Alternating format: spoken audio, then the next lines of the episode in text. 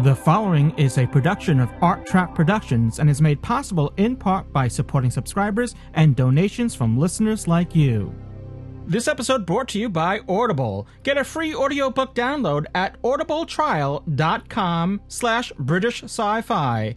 Over 85,000 titles to choose from for your iPod or MP3 player. This episode also brought to you by Doctor Who Podshock, the premier international and oldest Doctor Who podcast. Check it out at podshock.net.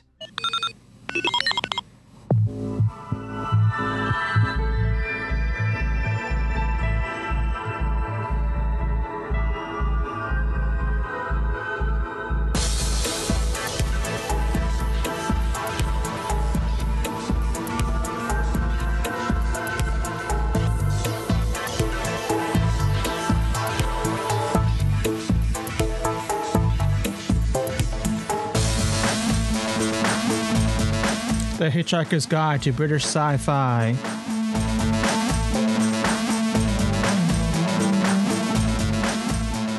With Dave Cooper and myself, Louis Trapani.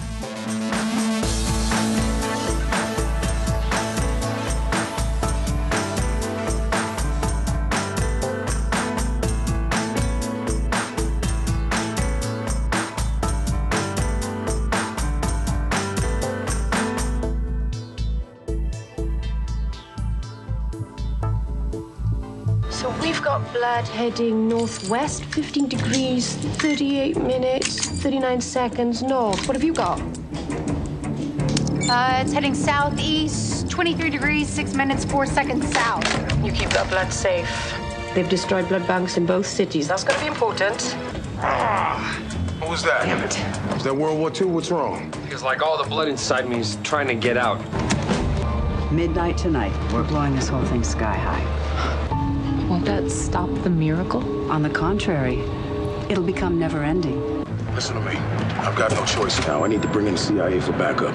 Don't give away our location. Keep Torchwood a secret. Ladies and gentlemen, as of this moment, Clandestine is running this room. Buenos Aires, this is Shanghai. We're setting detonation at 12 midnight. Confirm 1 p.m. Your location over. One hour post meridian confirmed. The average life expectancy of those living within a two mile radius of this point was exactly equal to the average life expectancy of the world. Miss Drummond, remind me to arrest you when this is all over. Yes, sir. Now I need to check on all properties, residences, and businesses falling in the path of this line. Hey, so what's the trace?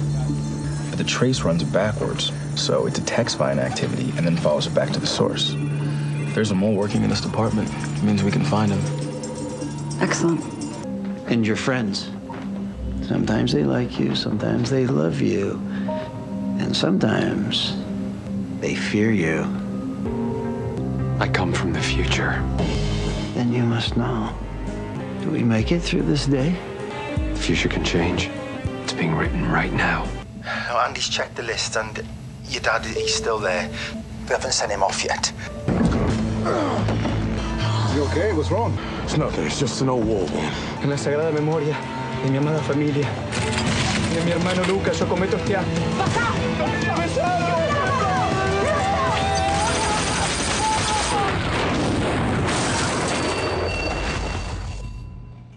That's what we like to do. Start with a big bang.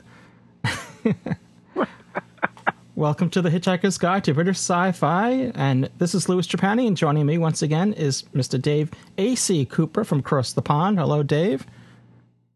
Good to be here, Louis. Good to be here. Uh, I've uh, flown back from Buenos Aires now. and I, I guess I'm back from Shanghai, China. Yeah. It's by no surprise that we're here to review the latest, the last episode 10 of Torchwood Miracle Day. It's The Bloodline, an appropriate title. And at first, I wasn't sure if it was called The Bloodlines or Bloodline. And after you see the episode, it could very well have been called The Bloodlines, plural.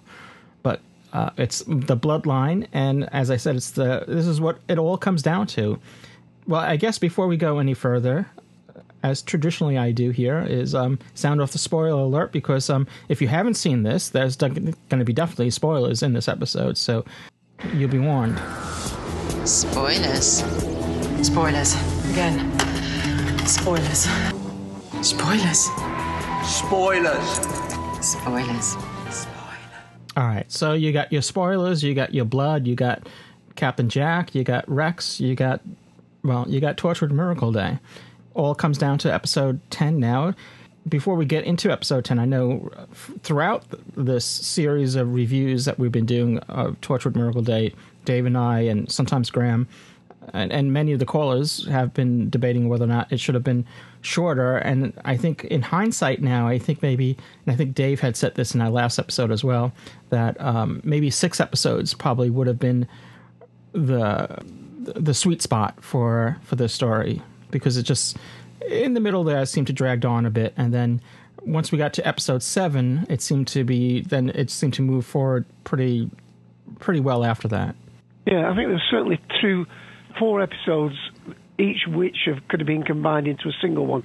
Certainly, episodes five and six could have been combined into a single episode, uh, and probably uh, the first four episodes could have been cut down to two. So, um, yes, certainly six or seven would have uh, would have worked well. But um, well, I've got quite a lot to say about it, but let's hear from you first. Well, this is um, it's.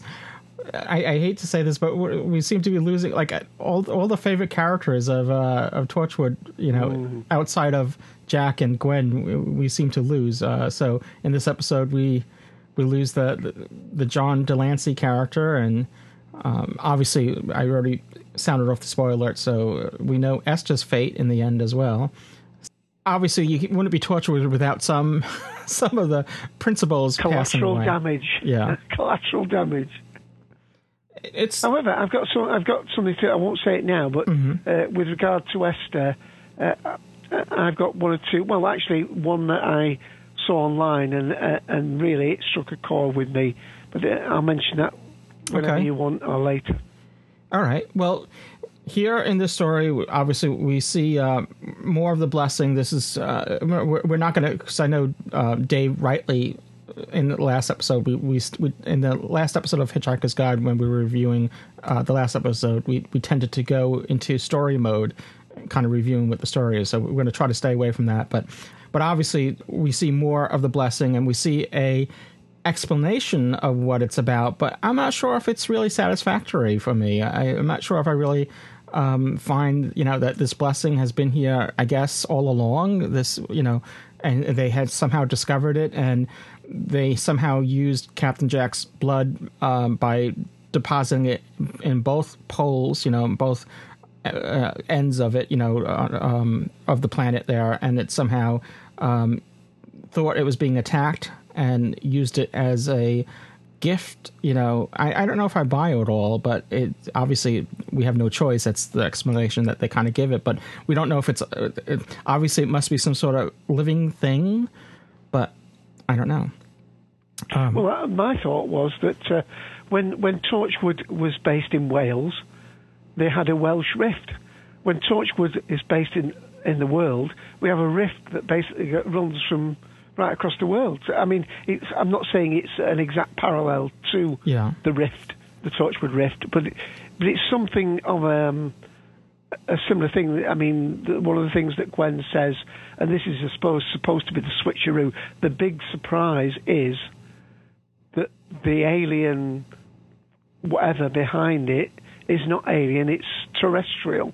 Uh, although maybe from the beginning of time in Earth, a little bit um, like where oh, there was a, a science what I thought was going to be a science fiction series here in the UK about a year ago called The Deep, mm-hmm. and I invested in quite a lot watching that, uh, thinking that it, you know they were it, this was where they were going onto the Arctic ice uh, because there was something deep down there in a trench, and we all thought it was going to be an alien spaceship. Oh, but I'm, I'm stopping myself now. I realize. but I remember you speaking of it. You you had mentioned the, you had mentioned the deep before in an early episode of Hitchhiker's Guide uh, to British Sci-Fi. So any longtime listeners remember that you had we had spoke about it and we had debated on whether or not it would be sort of like um, that James Cameron movie, the um, the the abyss. The, the abyss. You know whether or not there'll be aliens under the water or whatever. It, it seemed like it might have been going that direction. Yeah. So I think I think that was just. I mean, there were quite, quite a few little switches in here. I've got a lot to say about this because there were. It, it was a good episode, but um, I do feel as though uh, it was stretched out, and and we had what the last twenty minutes was packed with so much stuff that had been held back from us that um, you almost feel as though they could have just, um, you know, they could have dealt out the goodies a little bit more equally among some of the episodes. As I said in the, in the last episode was in our in our last episode that it felt like the first six episodes weren't we weren't really getting anywhere, and then it, uh, it was only like the last four that seemed like we were actually getting somewhere. It was frustrating because it just seemed like, and even at the end of each episode, it seems like everything kind of you know was we were running around in circles because yeah because Yeah. everything was you know back in dire straits again. So we did have a, um, we don't have to worry about it anymore as far as Miracle Day goes, but we, we did had um, a slight spoiler which didn't go out, at least didn't go out on the main feeds uh, that that um, concerning Rex. But you know what? I had this um, suspicion that's where I mean, not exactly what was going to happen, but you know, it just seemed from the beginning, from the beginning of the series, that Rex was taken over from Jack's role in the series. J- Captain Jack was more or less taking a back seat, at least until episode seven, where he seemed to be just there for the ride. And then it seemed like th- that's when Captain Jack became more of the focus again of the series from episode seven onwards. So it, the ending didn't really surprise me, and I, I, I know we're kind of jumping around a bit, but at the very end when when Rex does come, and and I kind of knew with you know since he was carrying the blood that he was going to come back to life. Um, I knew that both Jack and Rex were not going to um, be done in at the end, and um, and then later when Rex is shot, I'm kind of surprised that he's surprised that he healed himself because he. I thought he would have real put put it together earlier on at the standoff at the end that Well, mhm. uh, you know because he came back at the end of that after you know all the he healed himself and um, after those explosions and you know releasing the blood in there I, I imagine his wound that was there you know his chest wound that wasn't healing through the whole series i'm assuming it it healed after um after after that standoff and before he was shot Yeah, but um, I mean, I, I, I, well, first of all, they did some quite nice switches because what they what, what they did in this series was, of course, uh, well, in this episode was the fact that um, uh, you know when the when the um, the the blood is loaded onto this army truck at um, uh, Rex because he's sort of doubling up as near as, as he gets nearer to the anomaly, he's having more trouble with his plate, with his chest, and with it. And I didn't actually twig that. I didn't think, well, I don't know why. Is he just is his wound just opened up again with all the exertions? And then um, Esther gets out of the van to see if he's all right. And then another one of these fanatics, like we had uh, blow up the jeep outside the the house before. Uh, we had another fanatic open the case, find the blood, and had his instructions from the family to destroy it. And then very quickly, um, Rex has the presence of mind to think, look, we're dead. Don't phone anybody. Don't don't tell them we're dead. We've got a chance to get a jump on them here. That's what, then the other the other thing was the fact that um, then Jack says to Rex, well, no, before that, Jackson said, you know, don't give us away. We also had the bit where Oswald Danes, uh, when he'd seen the blood and we talked about the blessing and the, and this uh, thing going through the earth, that there were one, there wasn't one blessing, there were two blessings. But as far as Langley and CIA knew, there was still only one blessing.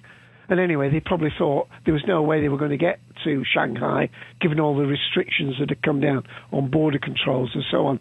So uh, they weren't surprised that they were presumably heading for the Buenos Aires one, which meant that we, had this two-pronged attack.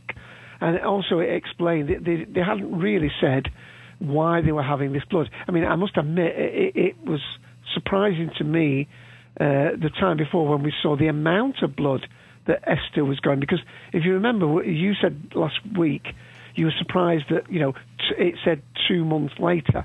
yeah Now I don't know about you, but giving ten pints of blood in two months is pretty. I mean, I, when you think of those the blood transfusions they've taken off him, you, you would have think that uh, six months later would have been almost a better um, Mm-hmm. thing. But the point is, we wondered why they needed so much. And of course, they played a double blind on us, didn't they? Because where Rex, uh, and that was withholding the fact that they uh, hadn't died, they were withholding from us in the storyline Yeah, the that transfusion. they'd done a switch on the blood, yeah. and that Re- uh, Rex was now infused with Captain Jack's blood. Of course, th- one of the reasons why I think many people didn't suspect that, unless they're quite a bit cleverer than me, which is entirely possible, was the fact that most people would know that you know you have to be a matching blood type and so on. To uh, yeah, normally th- that I mean they kind of explain it away that since because of Miracle Day, no- he said normally this would kill me, but not even to mention that the the hygienics, you know, that this they weren't even really like in a sterile environment. They're doing a transfusion from little blood bags and all that.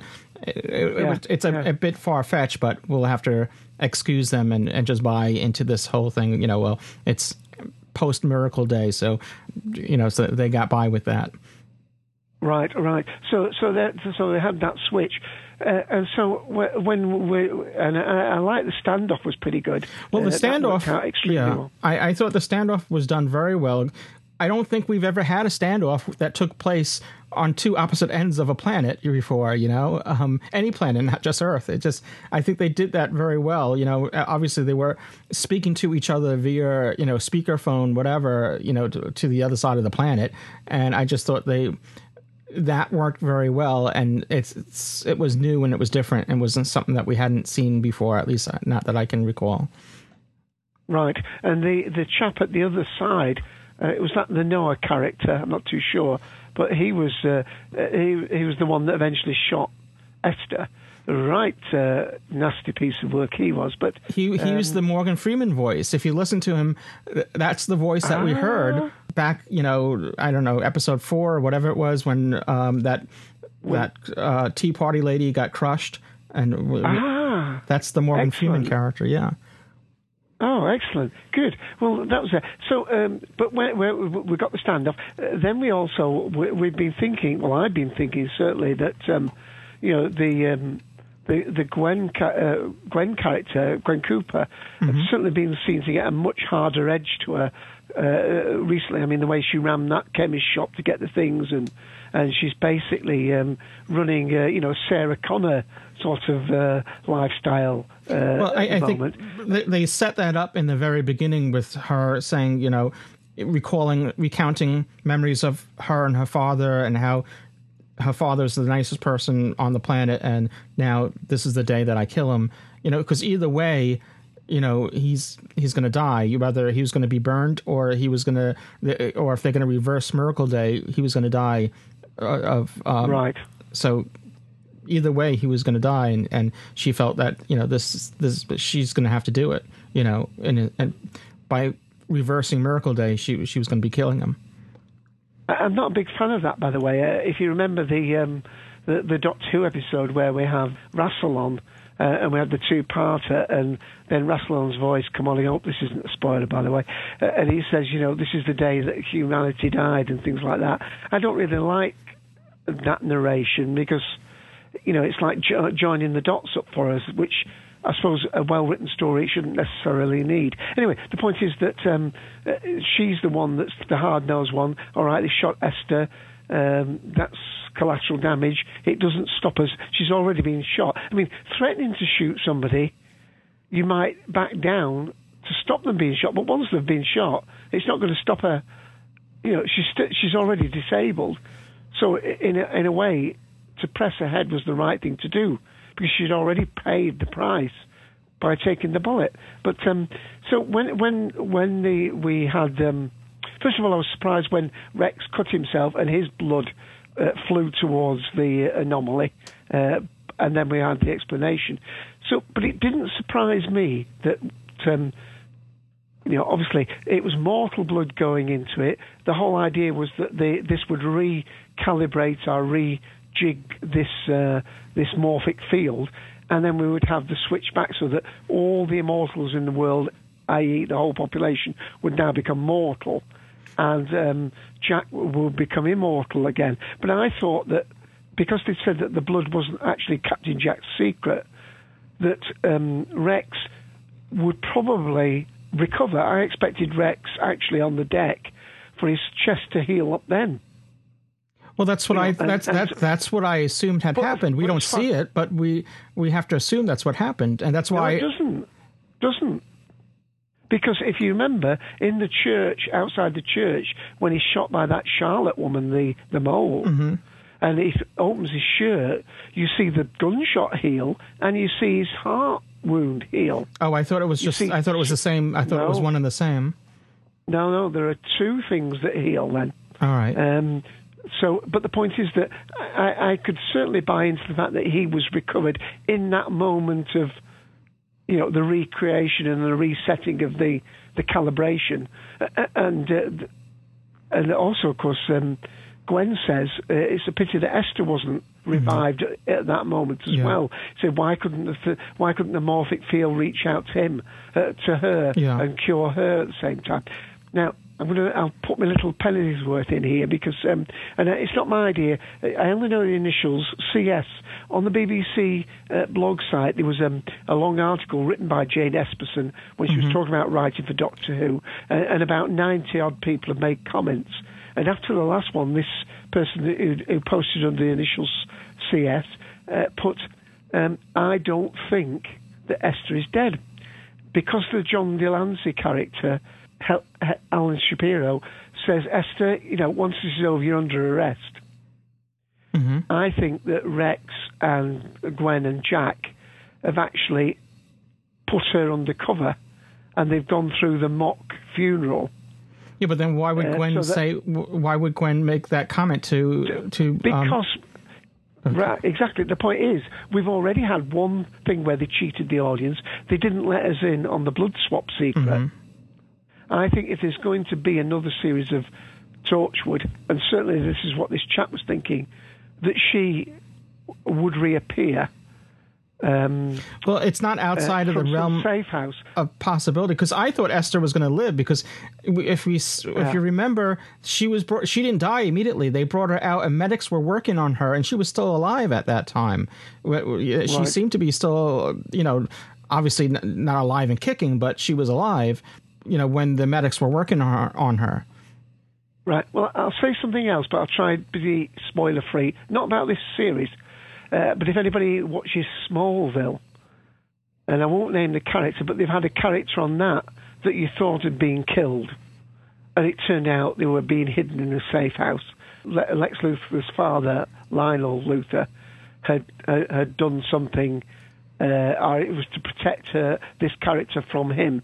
So, and because and I'm not sure whether Jane Espenson worked on Smallville, but I, I've got a feeling, and this other person, that, that actually Esther is alive. And I hope indeed for once she is.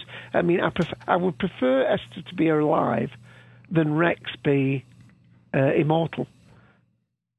Um, I don't really like the idea. Uh, the only thing I can think of is they perhaps they were just hedging the bets in case Captain Jack wanted to leave Torchwood, and they've got um, their own American hero.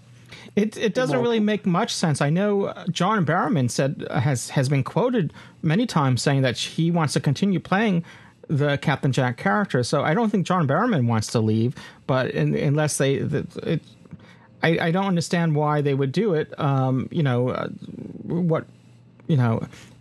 I mean, uh, we Right. already we already know the the problems that you have when you have a character that can't die. You know, even Superman has kryptonite. You need to have something that uh, that will uh, present danger to the character. You know, even though Captain Jack says that every time he does die, he feels it and he comes back and it's painful and all that. So, but is, is that enough for us to fear? You know, the character's death, or I don't know. Well, the, the obvious thing is the same reason why Superman always protected his hero and Spider-Man uh, where, and all these others were things because they were afraid that their loved ones will be used as Yeah. hostages Yeah. against them because they can't themselves be. Well, that's what they did here with Esther. That's why that guy shot Esther to prevent Rex from going any further. You know, so they're Yeah. using their loved ones, the people they care about. If, if they can't, you know, threaten themselves, they're, they're threatening other people. Uh, unless, of course, we're going to have a CI, uh, was it CIS thing, CIS Torchwood Wales, CIS Torchwood. Um, you know, so we're going to have two Torchwoods because there, there were five, of course, at once. Again, I've talked to my brother-in-law Gary, and he's, he's a sort of casual sci-fi fan. He's more, well more than casual because he he will at least talk to me about it. He wouldn't come out a dream of coming on a show like uh, well any show online because uh, that he, he would feel too geeky doing that. But he's quite happy to talk to me for an hour on the phone about it. He felt um, probably where you and I are that um, um, it, it dragged on a bit. He, he thought about dropping it, but it just so happened there wasn't much else on that same night, so he stuck with it.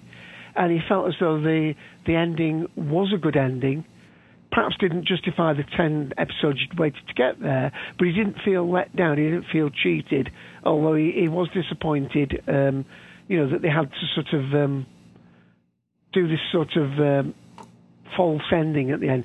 And I think somebody's already put this in text. Um, I didn't really like um, the, the the little scene with um, Jilly Kitzinger with the blue-eyed man, where he dismisses the, this biggest thing that's ever happened to the world as well. That was just one of our plans. You know, there's always Plan B. Yeah, he, I he, mean, he made it out that this was just a sort of like a dress. He used a, different term, but I can't remember what he said. But he said something along like this was just a dress rehearsal to what's coming up next. So, it, it, what it implies is that they they said, okay, well, you know, what's next and Plan B, and Kitzinger joins them. So, I'm kind of surprised that Lauren Ambrose was still uh, was credited as you know guest starring or whatever credit she because it seems like her character had more of a um, starring role than um, than we are led to believe by you know how she's credited. Oh, indeed, and she pulled the part off magnificently. But the, the thing is that if if if Torchwood does come back, I certainly want, wouldn't want it to come back with two immortal people running it. I mean, uh, it becomes almost a Superman. Co- well, you know what I mean? Yeah, that, that, that's thing, what it? that's what I fear as well. That it's going to be you know the two immortals. Uh, you know, you got your, your two Captain Jacks. You know, one's Rex and one's Captain Jack. And then is it going to be then? Is each threat going to be the families? Is the next thing going to be you know if it comes Yeah, back? Is it going to be Plan B now? I mean, the, at least in the beginning here, we didn't know what it was all about, and um, I. I you know, there could be some people that have been let down by that. It's okay. Well, it's it's not an extraterrestrial threat. It comes down to the mob, really, and I don't know. You know, it's it. I can understand them hedging the bets in sort of not, you know, leaving it open for another series. I mean, obviously, they're very keen to do that. But to me, they've almost diluted the ending slightly too much because they've they've um, with having two like that. I mean, we're not going to get two Torchwood series. One hopes, and secondly, um, if it does come back, I would far rather it. I mean, although much people decry the monster of the week type stories, I think the next series of Torchwood, should there be one, should at least go back to that form, format to to build on its initial response in the states and and, and sort of build on an audience. And here we have. Um, well, I mean, I mean. Well, no, I agree. If, afterwards, if, bad, yeah. if they're going to come back, it should. If it's going to do, if if it's going to be anything longer than six episodes, then it should be episodic. You can still have a long story arc building in the background, but uh, you, still you can still do individual stories. You know, and just like you do with Doctor Who, where it's all building to something, but you got your individual stories that are, and you got something working on in the background. Maybe something like that. And, and speaking of the rift, you you had mentioned earlier about the rift in, in Cardiff.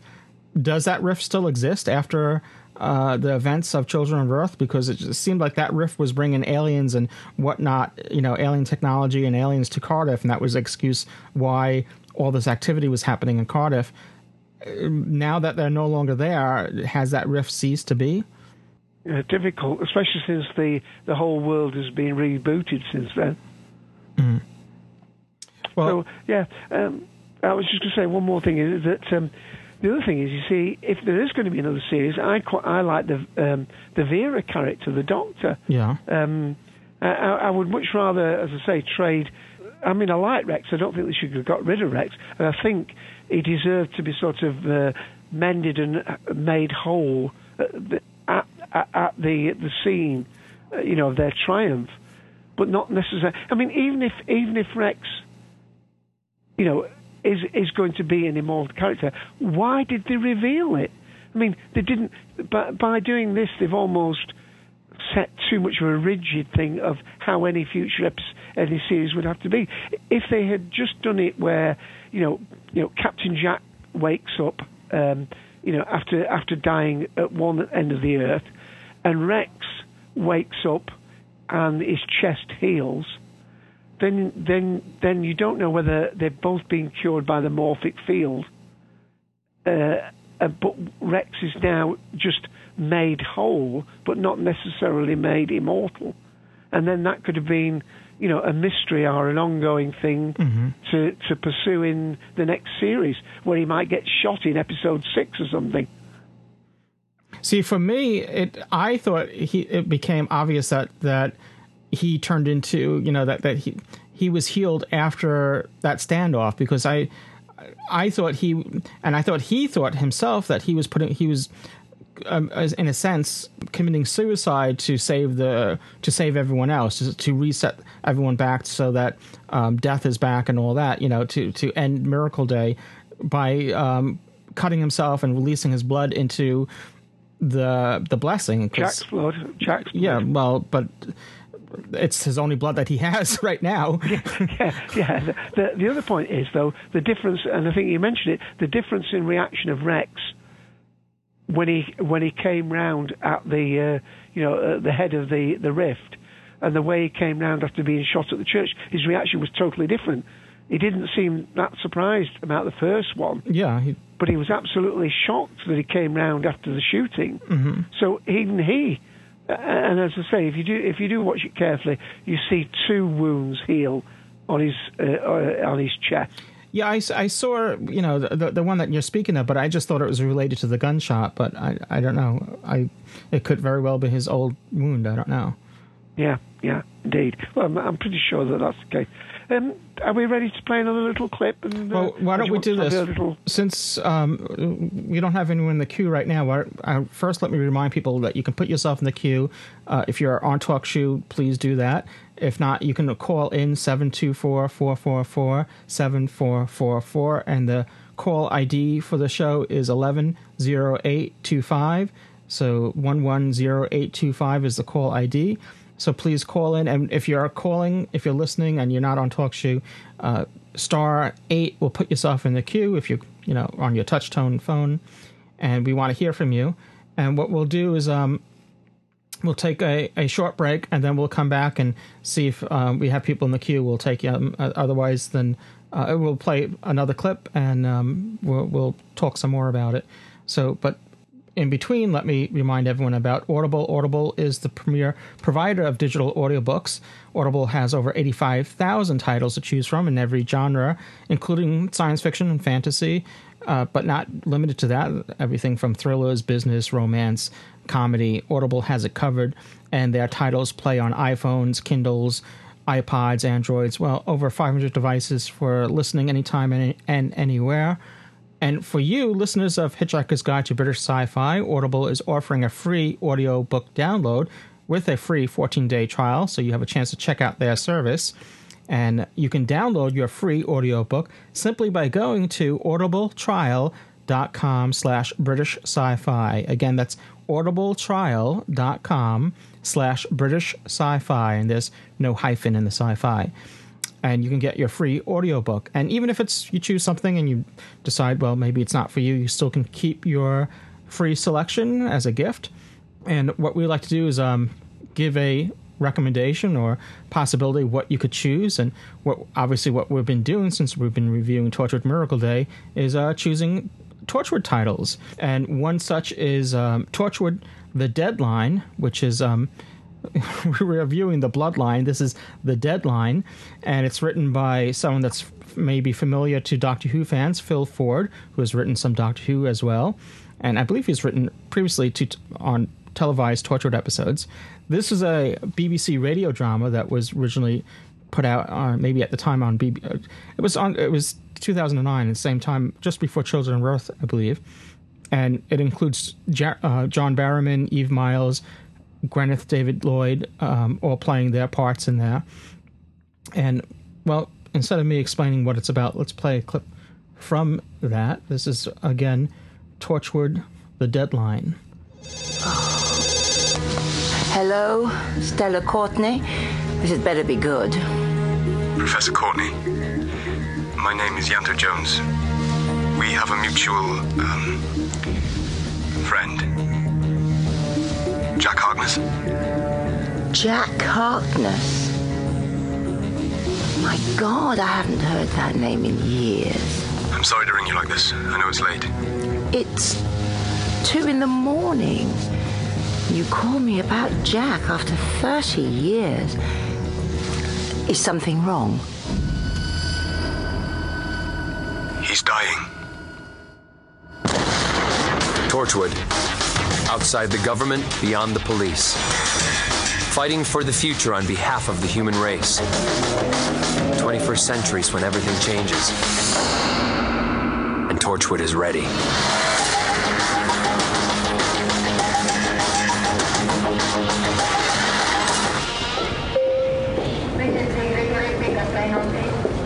Nurse, excuse me. I'm looking for a patient, Jack Harkness. I'll just check for you. Harkness. ITU, Bay 2. Thank you. Uh, excuse me, Professor Courtney. Yes, who are you? I'm Gwen Cooper. Thanks for coming. Don't thank me. Just tell me what's going on. Uh, he's this way. So I presume you're Torchwood? Yes. I don't understand. Jack can't die. This is worse than death.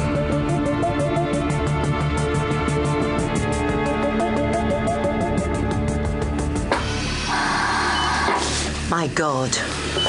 You must be Stella. Sorry I called you so late. It's okay, Ianto. I'm glad you did. Jack.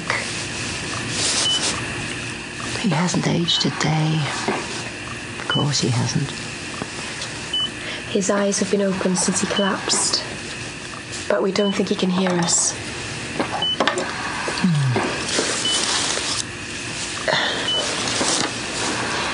His pupils are dilated, completely blown.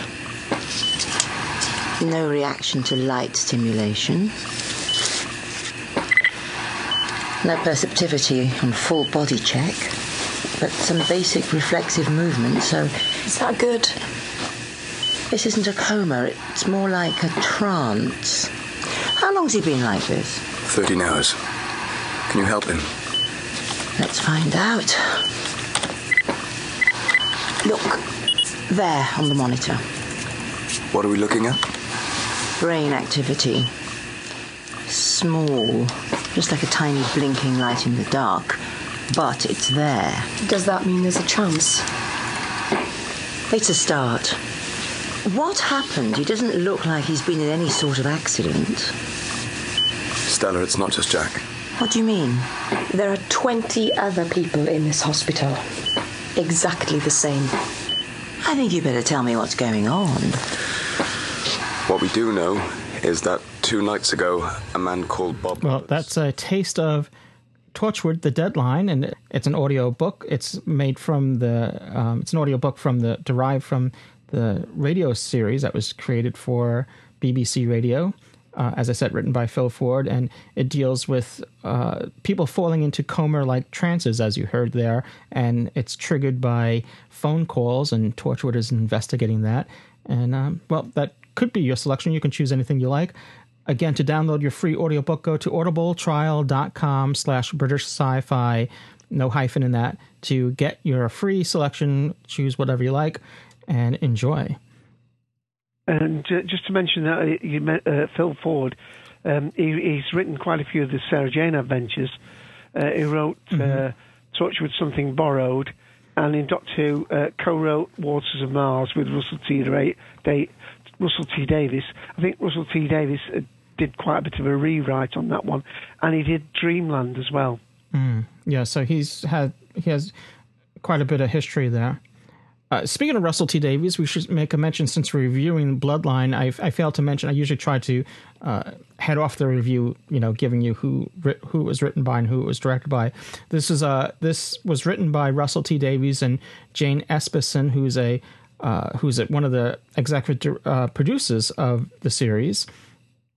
And it's a story by Russell T Davies, and it's written, it's directed by Billy Gierhart, who has uh, directed other episodes, at least one other episode of Torchwood Miracle Day, maybe episode four, if um, if I remember correctly, perhaps um, three as well. I'm not sure, but uh, he he has directed before. I, I'll echo what Dave had said earlier. I think this is a, a good episode.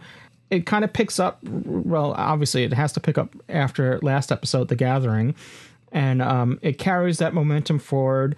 I, I think it's pretty interesting, as I said before, with the the parallel standoffs on on each end of the of the globe there we finally get to see what um, which I didn't catch. Actually, it it went over my head originally, but rewatching it again, I realized what who we were looking at was Esther's sister and her kids at the funeral mass at the end because mm-hmm. we seemed that whole uh, subplot with Esther's sister and kids seemed to vanish. You know, like somewhere we hadn't heard much from that. I think maybe the last time we heard anything about that might have been episode eight or or six. I can't remember. We know that they survive. Uh, it was uh, the the Billy Gierhart uh, episodes two, three, and four. He directed. Oh, okay, so I, I knew he had directed, you know, some of the earlier episodes. Uh, and Duckworth has put in text we should read. It was two wounds that healed simultaneously on Rex. But he said, you know, some people have also reported they heard TARDIS groans as the wounds sealed which sounds a bit strange. But having uh, gone back to review the section, he's not sure about that. Well, the Doctor is mentioned again, so are the Silurians. So there, there, there was a Doctor Who reference in this episode once again. Yeah, because Captain Jack, on describing the blessing, said, you know, recall that the Doctor had mentioned the Silurians had some sort of folklore about some healing entity or whatever. And Gwen says, you really don't know what it's what the blessing is, and he says no. well, perhaps we, we could play the second clip while Davros decides whether to come in the queue or not. Okay. We're dead! Don't forget it, we're dead! We've lost radio contact. The link with the army just cut dead. Sir, that's Rex and Esther. Somebody betrayed us. All right, Miller, run that trace. Any luck? Almost. I hope you catch that traitor. Oh, hey, Sandra, I think Mr. Shapiro wanted to see you. You wanted to see me, sir? No, what for? I don't know. That analyst said. Charlotte? We get down there? There. Stairs. You can't keep doing this. They're gonna find us. up. Of all the bastards to bring on a mission. You condemn me? You category one these men with your bare hands. Keep your voice down. He's got a point. We're just like bandits. We're just on the perimeter, you Jack. How the hell are we meant to get deep inside? I brought you a message. Gwen sends her love. You've got till the end of the shift and then we're moving this lot. But they're still alive, and you're gonna burn them? You're about to meet the creator. It's that soldier. He's with Oswald? Captain Jack Harkness, at last. No, no, no, no. This isn't about Jack. No, ma'am. It seems like you've been planning some kind of an explosion. But I'd love to make sure you're still inside. I'd say advantage families. Say hello to your friends. What's that supposed to mean? He means us. Rex? Oh my god. And Esther? I- I'm here. It wants me. Mortal blood. I'm the only one in the whole world. What are we looking at? The blessing, is it the rock or is it the edge? What? It's the gap in between. It's alive. What is it? The doctor used to say there's Silurian mythology, human particles, Racnoss energy, uh, an expansion of their hibernation matrix, maybe. You don't bloody know, do you? No. No. It's been here since the Earth began. Could be. Yeah, oh, it has. I can feel it. We're so used to these things being extraterrestrial, but this might be the most terrestrial thing of them all. Speak yeah, of the we clip. got a few references there. Yeah. well, we still don't know why hum- why um, mortal blood is being is attracted. What's that magnetism? Why is it being why is No, it no, being think drawn all, to? All, I think all blood's attracted to it. The point but but, but that- the um, that guy that with the Morgan Freeman voice said was surprised when Rex cut his finger and the blood flowed into it. He says, "You're nothing special. Why? You know, he was. Oh right, he was shocked by yeah. that. So I don't know what what was causing what's that magnetism about, and why? Just because uh, I, the the blessing reversed everything. So Well, the, the, other, the other thing is, of course, that one of the things that Captain Jack says, I don't think it was in that clip, but when they fed it Cap- the file of Captain Jack's blood in the first place, uh, he, he said something like, "You hurt it." yeah, and Um, he, he said you, and you, he th- it felt that it was attacking. It, the the blessing was some, like a gift to uh, to, Right. to prevent um, you know I guess from being attacked. You know, and this is all. the point- I'm sorry. Go ahead. But I mean, this is just Captain Jack uh, speculating on what you know what it was because he doesn't even know himself what it is. Yeah, but the point is, what I'm trying to make is that possibly that blood was attracted because the, the rift wanted that special blood to heal itself. Because if they'd hurt it, they'd hurt the first Captain Jack's blood was the first blood that was immortal blood that that caused it the pain. But now Captain Jack's blood was mortal, and that would then reverse the effect. So it was attracting, it must have been sucking that blood in as knowing it needed that blood to heal itself. And in, in that process, you know, it flicked the switch, as it were. It, it wasn't all there on screen. You certainly, um, yeah, I, I, I don't think everybody will have grasped all all the ins and outs of it on on one viewing. Maybe Davros has, but perhaps he's a smarter man than I am.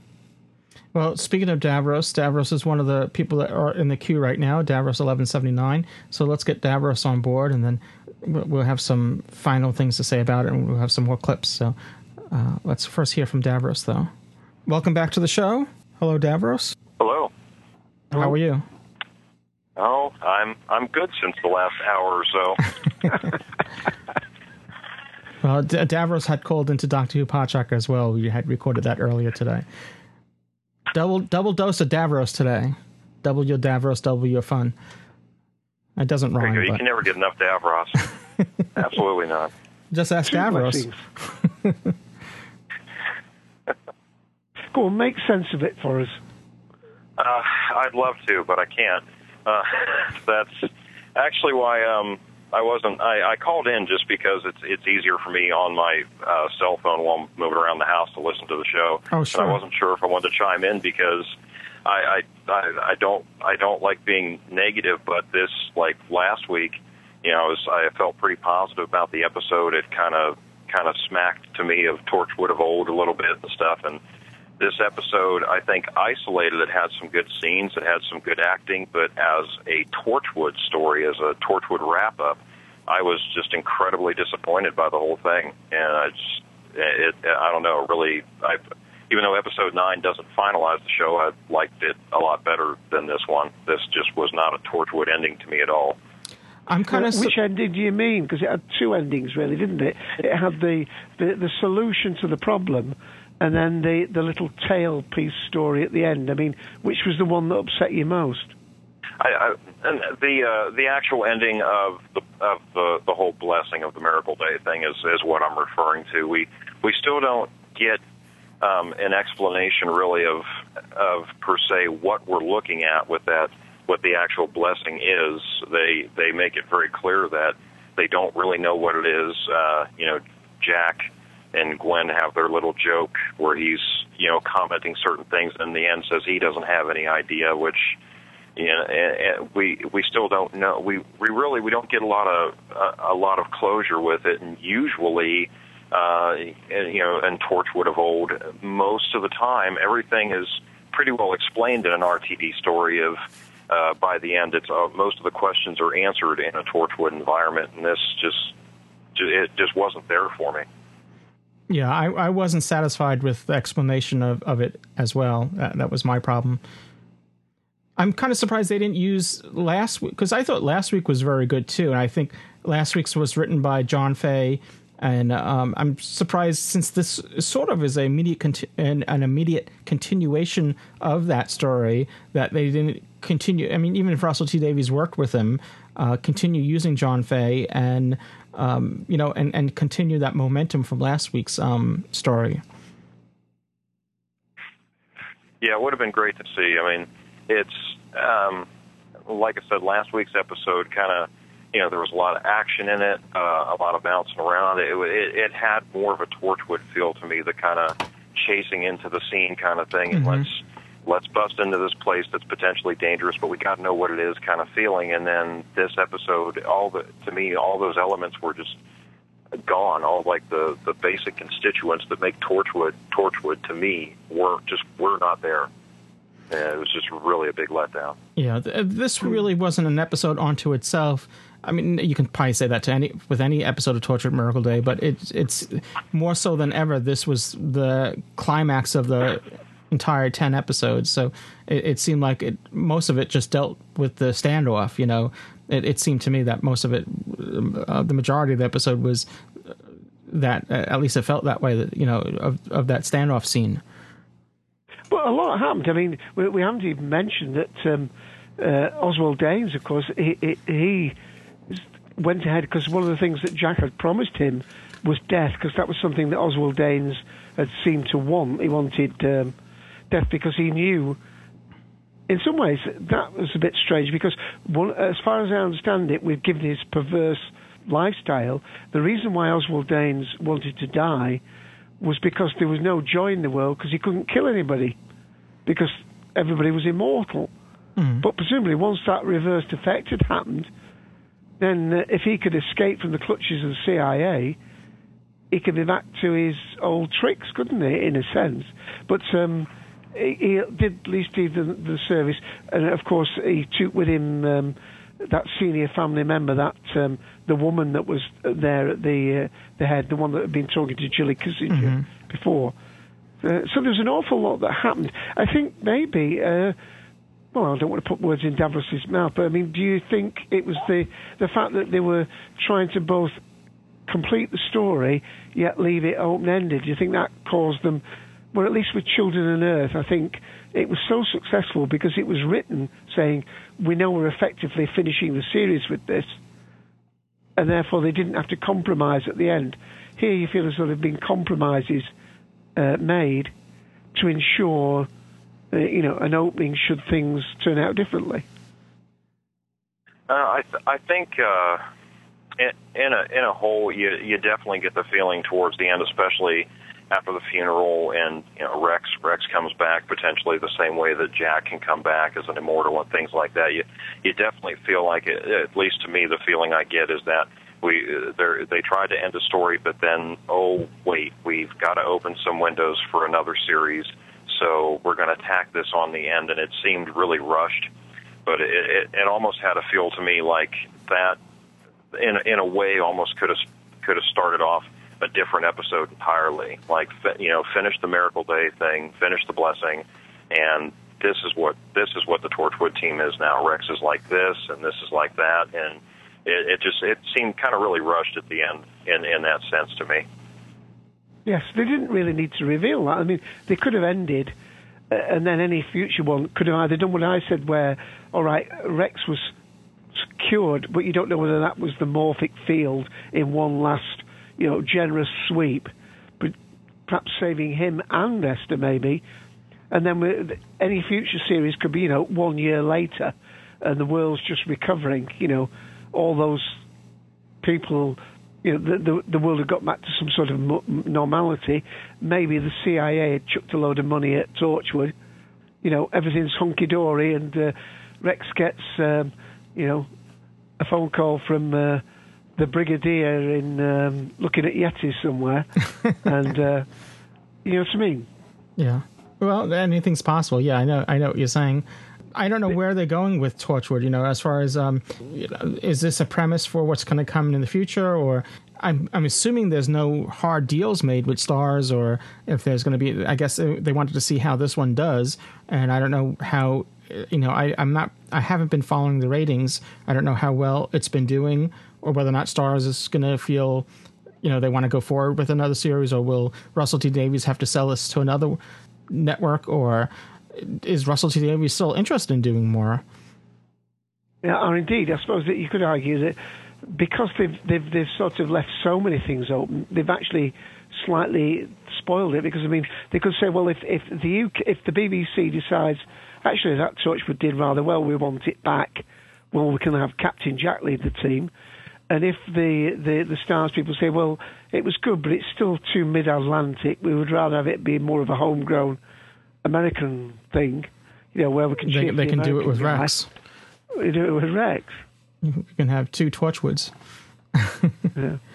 Anything's That possible, works but for CSI. Yeah. But Dave, as far as you were saying with um, Dane's Oswald Dane's character, I think uh, the I think he felt the character felt that if mort- if mortality was restored, you know, if um, the miracle day ended, and um, he would be facing the execution table again. So he figured that he probably had no way, no future anyway. That was my assumption. Right. And the other thing we haven't talked about is there's quite a lot of red herrings in there, aren't they? I mean, um, you know, the, the Oswald Danes talking about uh, we are angels. I mean, he was just grasping at straws to keep the limelight, uh, uh, but they compounded that with us, or got us on board with that because Captain Jack's lover from the uh, the past was called Angelo, and I remember m- making a connection there. Uh, Whether the bl- the blood, well, we had this confusion about the blood. It was basically what in the UK we called in economy a double dip recession because it was it started well, dipped, peaked again at episode seven, then dipped, and all right, you could argue that episode nine was probably better than ten, but um, uh, all in all, I'm glad the series was. Let me let me sum up what I think. Uh, I, I'm glad the series was made. I think it was worthwhile making it. Mm-hmm. I still feel as though we've got the int- integrity of Captain Jack and um, Gwen Cooper to still build around. Uh, Rhys uh, has come on um, very strongly. Uh, and even if he's not incorporated into any future Torchwood, he's shown that on uh, he could certainly be a guest star on occasional stories. Uh, Rhys's uh, her mother, now her father's dead, can presumably be the sort of basic childminder uh, uh, for this baby to allow um, Gwen. uh, Gwen to carry on, you know, with Torchwood. We've got PC Andy sort of uh, semi on board now. He's probably going to become a, a plainclothes policeman at least, at least in their liaison. Um, I'd love to think that Esther wasn't really dead and that she was just hiding from the CIA, and that's one of the reasons why her sister and young family were there to the funeral, because afterwards they were going to say, "We've got a secret to tell you. Your sister's alive and well." You know what I mean? Yeah. Um, we haven't. I'm pretty sure, and I think it would be a cheat if um, the uh, Helen Allen Shapiro character had survived that bomb. I think that's he's got to have died, and of course the um, the young interpreter, the Japanese lady that they had there, who's looked as though she was being cultivated as another member. Maybe uh, she obviously died in that, and. Uh, all in all, I think this it can it could be revived. It could come back, but I think they probably have to switch the uh, format up again. Whether switching the format every time a new series comes out is good for the series in the long run, I don't know. Davros, any final thoughts? Would you Uh, like to give a Weevil rating? Well, I uh, unfortunately I maybe give it a three out of five at best. I'm I'm glad that the story finally has closure. Um, I'm glad that uh, that Jack survived uh, the ending there to to you know the the build up where where say you know it'll if you do this it's going to kill you kind of thing, and he survives through that anyway, and that's good because you know Tor- Jack is Torchwood, so I was glad to see that. That gives it a three for me because I didn't like the way the story ended and how it turned out. That's kind of what drives it down to a three. Okay. All right. Well, thank you, Davros. Thank you. Uh, Duckworth has put in um, uh, 3.9 million overnight ratings for episode 10, Starz uh, 0.95 million. And I just happened to ha- oh, and the AI score for episode 10 was 85, was it? Uh, looking at the dot two dot, uh, dot two news dot net, uh, they've got the sort of figures. Uh, uh, just for an idea, the New World, the first episode, got one and a half million on Starz, uh, over six and a half million in the UK, final figures that is. Uh, by the end of it, Starz was down to obviously just under a million, so it dropped 50%. Uh, the UK one dropped, um, well, a million at least from uh, the, the the latest ones. So the last two are not in. So unless um, unless that well that figure that's three and a half billion is not a final figure, so it's probably dropped one and a half million in the UK. So not entirely bad, but it's it's not healthy. The sort of thing that was happening to the um, outsiders, wasn't it, here in the UK? So not a resounding success by anyone, by any means. I've got a feeling that uh, Torchwood could it be arrested? Is Captain Jack uh, John Barrowman young enough to come back to the role in five years' time? Because it's established, isn't it, that um, Captain Jack doesn't age. Still ages. No, he ages. Well, he's still. Otherwise, he wouldn't become the face of Boe. Uh, yeah, well, yeah, that, that that's still kind of up for debate too. But yeah, it's you know even like that clip we just showed from we not showed, but we played for uh, the Bloodline, not the Bloodline, the Deadline. You know, the, the um, it's established that he he he remains young. He you know he's lived all this year, all these years, and he doesn't seem to age. Though John Barrowman is obviously aging. You can even see that in his face in this series. You can see that his face isn't as full, if, that makes sense. You know, um, as, as, it was maybe earlier on. You, you can see that John Barrowman's aged a little bit. You know, not that he's looking bad, but I'm just saying that you can see a little bit there. Okay. Uh, do you want to play the final clip and then that might just. Well, we're going to play the final clip chance? and then we'll give our last hurrahs to it. Hurrah! We fed it the blood of an immortal. So the system changed its setting. I think you heard it. It was being attacked, so it took the blood pattern and made it a gift. The families have just been waiting. Now we can step in to control the banks. The banks control government, government controls people. That sounds like salvation. But before you launched this brave new world, you had to deal with one more thing. Yeah. Me. So soon as the miracle happened, you sent the Torchwood email. His blood endangers the plan. I've got the only mortal blood on the planet. And if it gets into the blessing, life switches back. You did very well, almost worked it out. But all that spare blood of yours went up in flames. When I've got Jack's blood flowing through my veins, it's inside me. What? Oh my god. You'll both die, gentlemen. Nothing's gonna stop me. I think this might. No! Esther, what do I do? I'll tell you what you do, Rex. You carry on. Keep going back to the plan. I'm so sorry. Don't do it! Don't!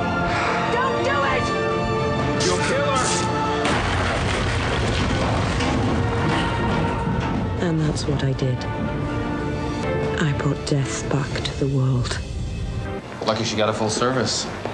There's 10 funerals every hour these days. What about you two, this Torchwood team? You reunited or what? Whoa, whoa, whoa. Anything wrong? No, it's about Noah. And his last job was to look for that leak. What is it? What's it say? Charlie!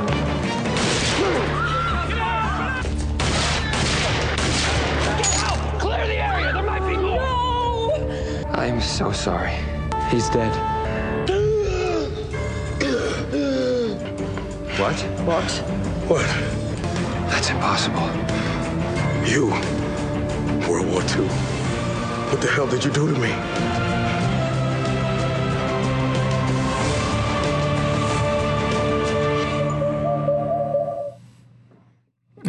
Again, that Dave. That's up for me. Yeah, uh, thank you. Uh, there was an awful lot of explanation there since they've been very cagey, but of course it was Noah that was on the CIA.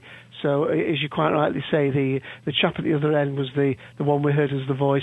Um, not picked his name out of this list here because um, I can't remember them saying his name during the course of it. But the um, the chap that shot Esther. Is it, could it- family is it Captain higher- Santos? Maybe I don't know. No, no, no. That was the that was the the, the leader of the um, the ones in the when the truck was blown up. I Uh, was like a, the cousin, maybe Chris Butler. I don't know. right. Uh, it might be. Yeah. But anyway, yeah. But I have to say that the casting through the whole series was excellent. I, I think um, John de Lancie did an excellent job. Uh, um, the um, oh my god, I, I, can't recall the actress's name that did who played Vera. They they're all excellent um, casting. Even uh, you know Bill Pullman, we've been saying throughout the our series of reviews, surprised us all, and I think he did an excellent job with this character. Uh, and, and I guess it's Frances Fisher who plays the mother. Is, is I guess that's the female character that's mm-hmm. um, speaks with um, Kitzinger. If, if I'm not mistaken, I don't know. Right. Uh, I'm just looking. I'm just standing distracted. I'm looking for the name of the actress who played Vera. Um, we have to go back to. I know that's.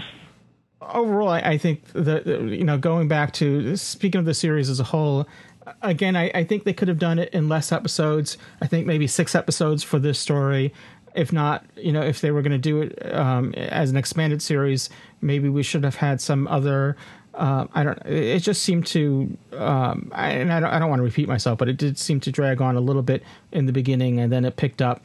It wasn't the same as Children of Earth. I, I think there was some episodes, yeah. especially. I don't mean to I don't know, dwell on it is what I guess what I'm getting on uh, is I think John Fay did a good job with the last episode. I think that had out of all the episode that had the closest feel to Children of Earth for me, and um, I think this particular episode, I'm going to give it maybe probably I'll give it four out of five only because it is it does wrap up the whole series and it brings closure to Miracle Day.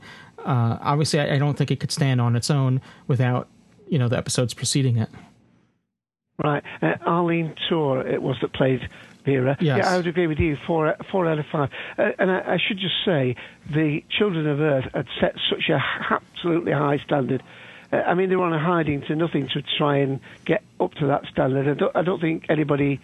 I mean, one of the, I think most of the people who didn't want them to do any more Torchwood was not because they didn't like Torchwood.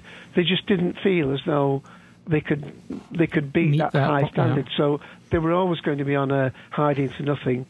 Uh, and I should just read out, Cybob has put in four four Weevils out five from them as well. Mm-hmm.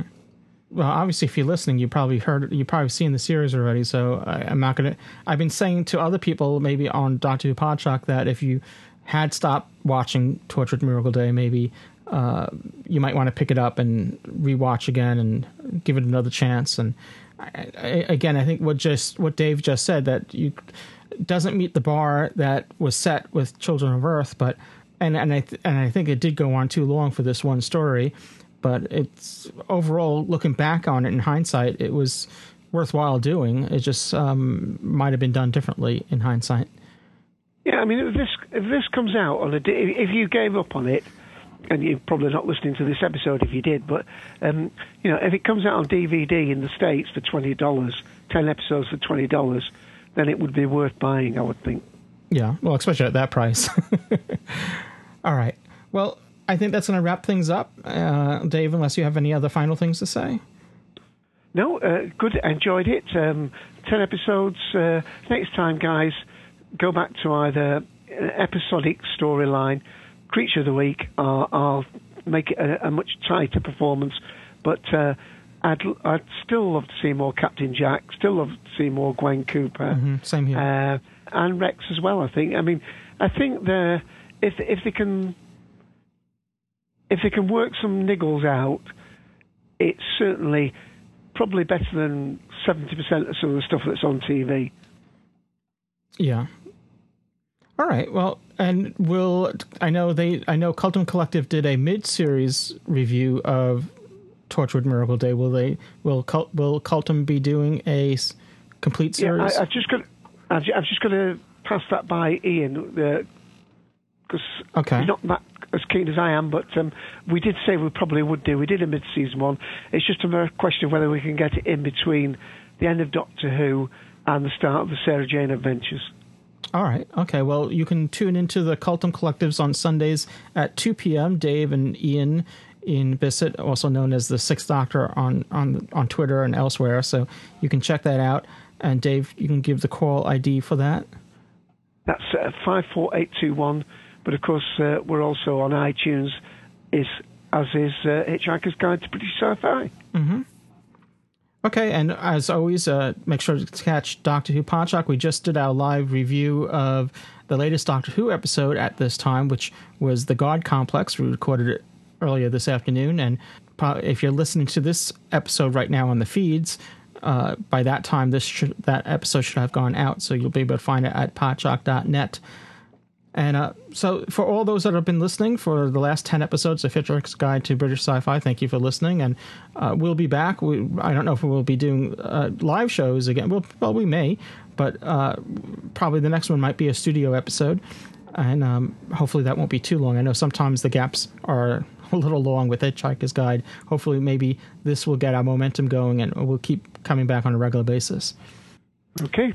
All right, Dave. Well, thank you, Dave, once again, and really appreciate you being here every episode. So you have an excellent track record, and once again, thank you. It's a pleasure. All right. So until next time, cheers, everyone.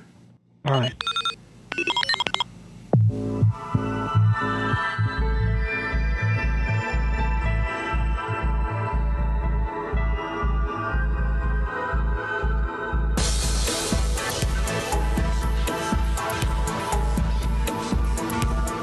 Thanks for li- listening to Hitchhiker's Guide to British Sci-Fi. You can send feedback to feedback at hitchhiker's guide to British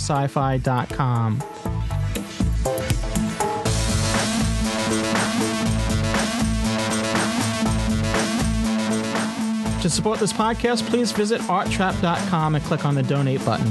It's the only way we can bring you this show. Also, visit the shop there too for your Hitchhiker's Guide to British Sci-Fi swag, including shirts, trinkets, and other assorted items with the show's logo.